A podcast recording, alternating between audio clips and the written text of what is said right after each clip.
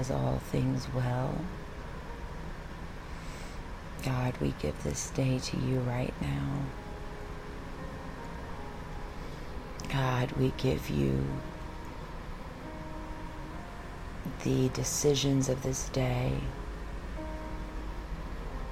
We give you the right to rule this day. In Jesus' name. Lord, we will let you rule this day by behaving as you would have us behave. We will let you rule this day by making decisions from your wisdom rather than emotional reactions. We take this day from the authority and rule of Satan. We take this day from the authority and rule of the whims of the people around us. God, we pray a covering in the name of Jesus. Hallelujah, hallelujah. Thank you, Jesus. Thank you, Jesus. I want to talk today about religion. I want to talk about religion. I am currently in Thailand and the Buddhist religion is always on display here. And in the United States, when someone says, What religion are you? we typically mean which denomination of Christianity are you? Which denomination of Christianity? And if anybody's wondering about me, I am Pentecostal, but then I also call myself apostolic because I I call myself Pentecostal because I actively participate in the events that occurred in Acts chapter 2 on the day of Pentecost. Pentecost is a Jewish religion, so I call myself Pentecostal because I want to be known to participate in that spiritual kind of interaction. But then uh, I call myself apostolic because I personally find it very important to. I love to read and study. Let me say this first. I love to read and study. I love um, commentary. I love research. I love to read and study. If I'm not careful, I'll get too wrapped up in it. And so because of that, I call myself apostolic also because I continually leave the modern commentary and make sure I am immersed in the original apostles' teachings.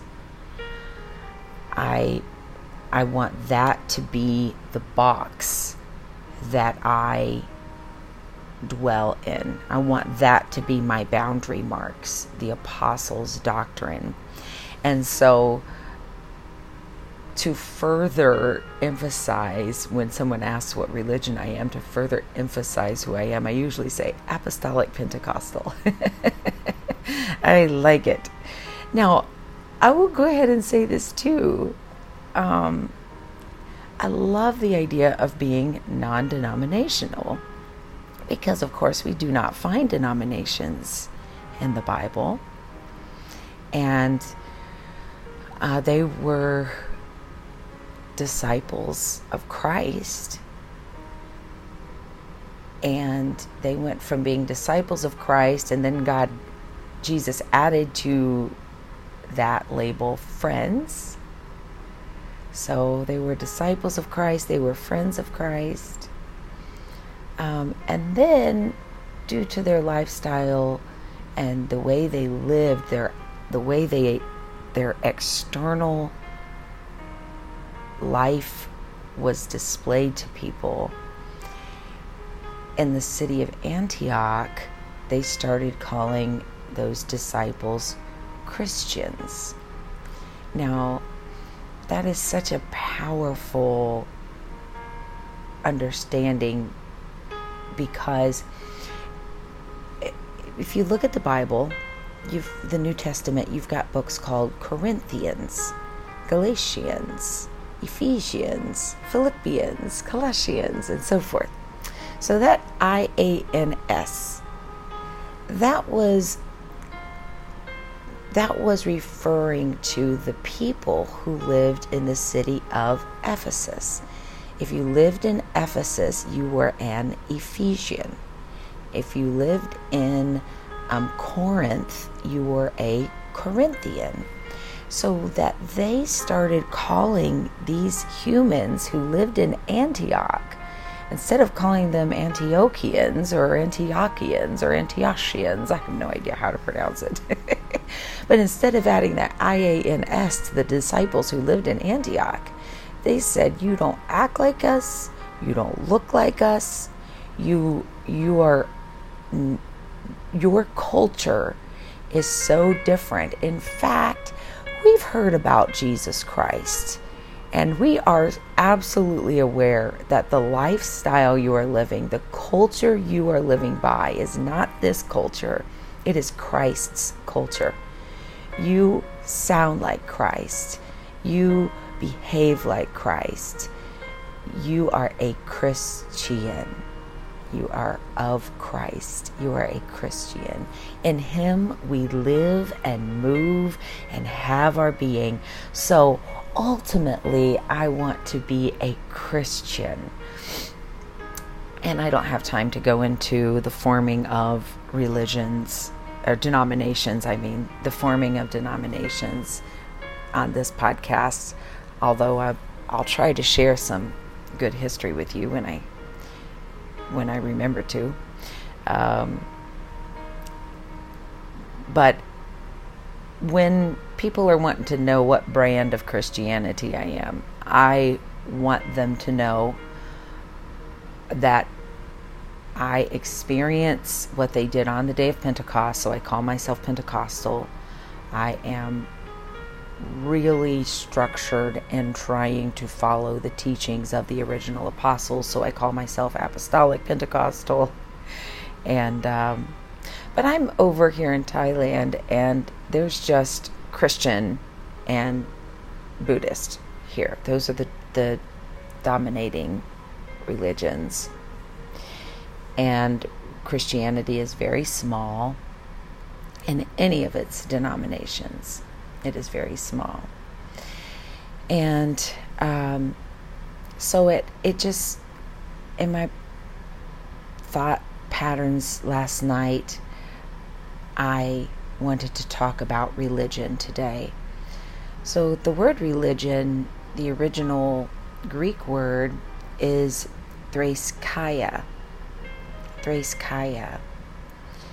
And it means religious worship, especially external, that which consists of ceremonies. So, religion consists of ceremonies. And I'm going to talk about what ceremonies should look like before we finish today. And then the final definition of thrace kaya, the word religion, is religious discipline. So if you are of a religion, you are going to worship according to that religion. You're going to have external ceremonies of that religion, and you are going to have disciplines of that religion. And so we must question ourselves Do I worship? What is my worship? We find Abraham often going and bowing down his face to the ground. Praise is, is different than worship, they often overlap. We often praise while we worship, but worship is is very particular to a honor of God that is very deep. It's not external, it's not the party part. That's praise can be kind of looked at as more of the party, whereas worship is more uh, full of reverence and uh, deeper than um, than the hype. And I don't say hype um, with a belittling it. Um, I think it's very, very important. I'm a music director at my church. Praise is absolutely necessary. We offer a sacrifice of praise. But what is your worship? What is my worship? We must question ourselves. Question yourself. What is your external ceremony that is seen of people? What is the external ceremony? What are my external ceremonies? What are my religious disciplines? A discipline is a strict within sound boundaries lifestyle. And so, what are your religious disciplines? Religion. What is your religion? Uh, this is on my mind because my dinner guest last night um, is living out her religion in in my presence in public. Um, when I texted and asked if they were available for lunch, they were at their temple and they were not eating yet, so evidently they were fasting and they said they could be available for dinner. And so when they came to dinner, we had more conversation, and I found out that um, one of these um, ladies has been living in the United States for 20 years. And so I asked, had her mother ever visited her in the United States in those 20 years? And she said no, because um, she cannot get the uh, she said she's vegetarian. Well, um, I, I said, oh, there's lots of vegetarian restaurants. There's whole vegetarian restaurants. And now I, I know that 20 years ago, uh, vegetarian restaurants were very difficult to find. And um, anyway, she went on to explain that how the vegetarian meals are prepared was very important to her mother. And so it wasn't, I mean, it's enough and a lot that a person would be vegetarian, but they went beyond being vegetarian into how the meals were prepared. So, this person's religion, I was able to see her worship. I was able to see her ceremonies. I was able to see her disciplines. They are on display, they are external, they are always in the works. And this is an example of what religion is. And we, as Christians, have to remember that we are not just living by modern standards of what religion is. We are living by the Word of God. James chapter 1 verse 26 says, If any man among you seem to be religious and bridleth not his tongue, but deceiveth his own heart, this man's religion is in vain. We have a religion. Paul said that he used to follow the Jews' religion.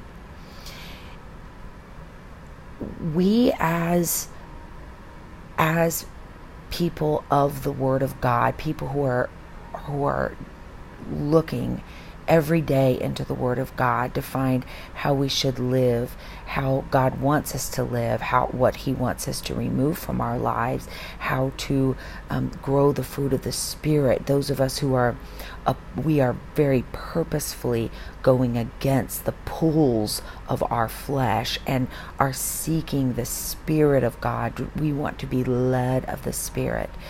Well, if any man among you seem to be religious, if you're showing up at church, if you're very faithful to whatever donations need to be given, what but uh, you cannot bridle your tongue. James says, you're deceiving your own heart. You are if you are unable to bridle your tongue, if you're unable to watch how you talk, to to guard the words that come out of your mouth, you are deceiving your own heart. And this is what I see Christianity full of. Instead of being surrendered to the Spirit of God, we we dress how we want to dress we listen to the entertainment be it music or or mus- uh, uh, movies or books. We take in all kinds of entertainment that is so immoral and unjust and opposing to the laws of God. We take it in, and because we call ourselves Christian, because we periodically go to church or even on a regular basis go to church, we are deceiving our own heart. It's possible to deceive our own heart the Bible says the heart is deceitful above all. Who can know it? Who can know it? And that's a, a rhetorical question in a sort of throw up your hands kind of way, like, well, what do we do about this? But I'll tell you who can know it. God knows it. God knows my heart. It does not matter how many sermons I preach, how many songs I write, how many uh, uh, church services I attend, how many podcasts I make, does not matter. God knows my heart. And it's possible for me to be deceived by my own heart. And in that case, James 1:26 says this man's religion is in vain. What's the point? This man's religion is in vain. Religion is is more than the externals. There are externals. There are externals. As a matter of fact, James 127 goes into some of them. And don't look at James 127. Don't ever look at one verse and say, that's all I have to do. That that one encapsulation. Because the whole Bible is is to be consumed line upon line precept upon precept here a little there a little. James 127 goes into some externals though. Pure religion and undefiled before god is this to visit the fatherless and widows in their affliction. Take care of people and to keep himself unspotted from the world, to keep himself unspotted from the world. That word keep means to attend to carefully, to guard. When somebody says, please keep your eye on that, that we got to watch it carefully. We've got to guard it. To keep himself unspotted. Unspotted means free from vice. Those things we allow in our lives that become such a habit that we act like a brat if we don't have them. That's called a vice. And James is saying that true religion is keeping ourselves free from vice. The reason we've got to attend to ourselves carefully, he says, keep yourself, keep himself, keep himself, guard himself, attend carefully. The reason we have to attend carefully to ourselves, to guard ourselves, is because humans are so susceptible to vice. And the further definition of unspotted is to be free from censure. Censure is strong disapproval and harsh criticism. So we have to keep ourselves free from being in a place where the Bible, another verse says, do not let your good be evil spoken of. It's possible for us, in our lack of attentiveness to what things look like, how things appear to others, because we're not keeping ourselves, we're not attending carefully to ourselves, guarding ourselves. It's possible that we will engage in an entertainment or in a uh, an event or a party or a relationship that is drawing strong disapproval and harsh criticism from onlookers. Not to mention God. The word unspotted is also defined as irreproachable. And irreproachable means impeccable so we are to keep ourselves, we are to guard ourselves so that we can be unspotted from the world. Unspotted meaning free from vice, free from strong disapproval from others, harsh criticism, and, and impeccable. I, I tell my children often, I mean, you know, humans draw criticism. We haters are going to hate. But I tell my kids, I've told my kids for many years you need to live in such a way that they have to make up lies about you. They've got to make up assumptions about you. And this is what James is calling us to do. This is what pure religion looks like. We are supposed to be living by a religion. I know the the uh, the the um, the idea of organized religion has gotten a bad rep, but we we do have a religion. And part of our religion is to bridle our tongue. Part of our religion is to not deceive our heart. Thinking we're okay just because we like what we're doing and we don't see anything wrong with what we're doing. We're deceiving ourselves.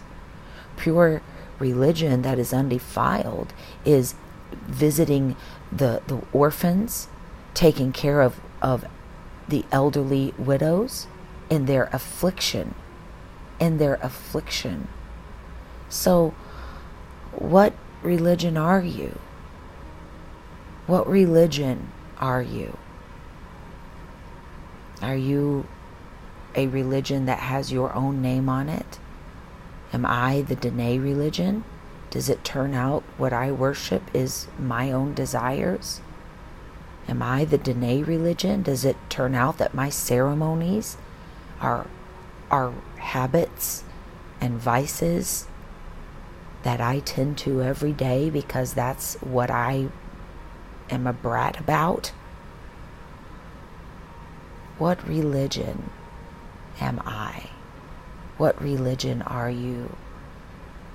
here's an example of maybe how you want to be able to answer within yourself. I worship Jesus Christ. I worship Jesus Christ deeply,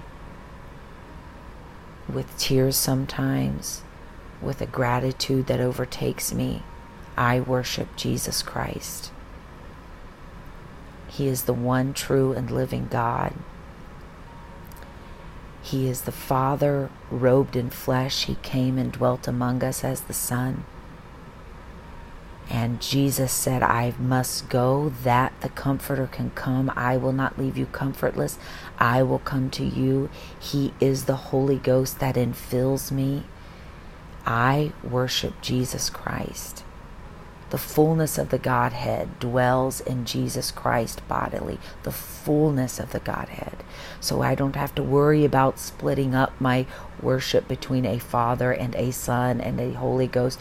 When I worship Jesus Christ, I am worshiping and honoring the fullness of the Godhead because it dwelt in him bodily.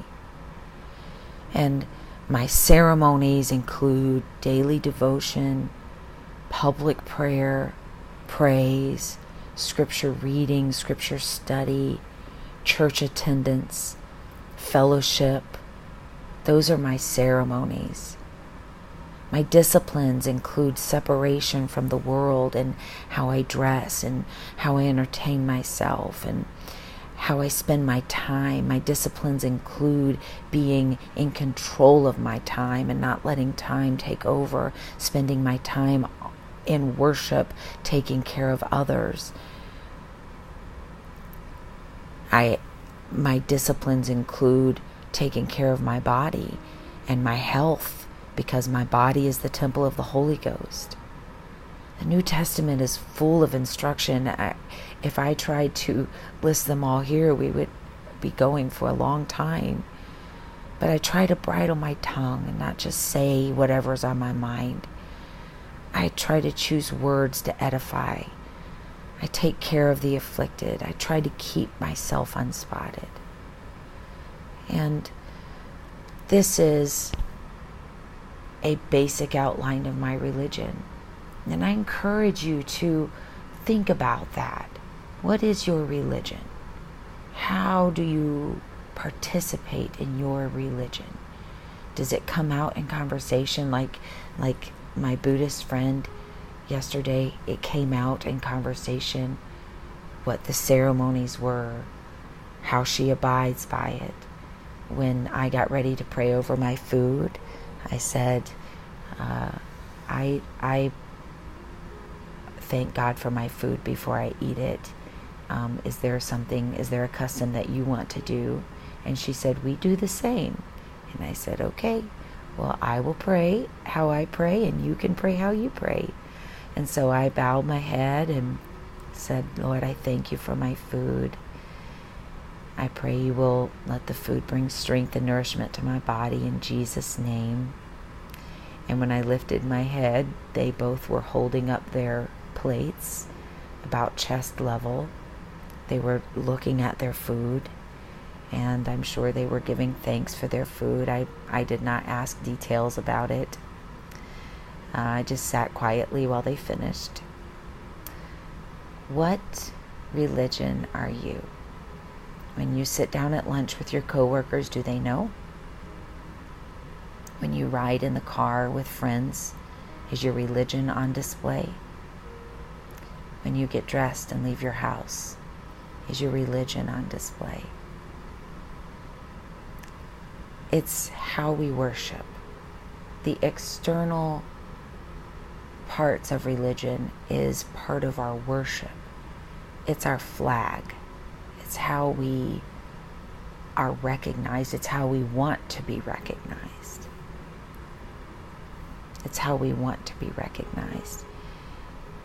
And here's why. 1 John 4:16. So we have come to know and to believe the love that God has for us. God is love, and whoever abides in love abides in God, and God abides in him. Ephesians 2 4 and 5. God, who is rich in mercy, because of the great love with which he loved us, even when we were dead in our trespasses, made us alive together with Christ by grace, you have been saved. I find that worthy of external worship on a daily basis. God bless you.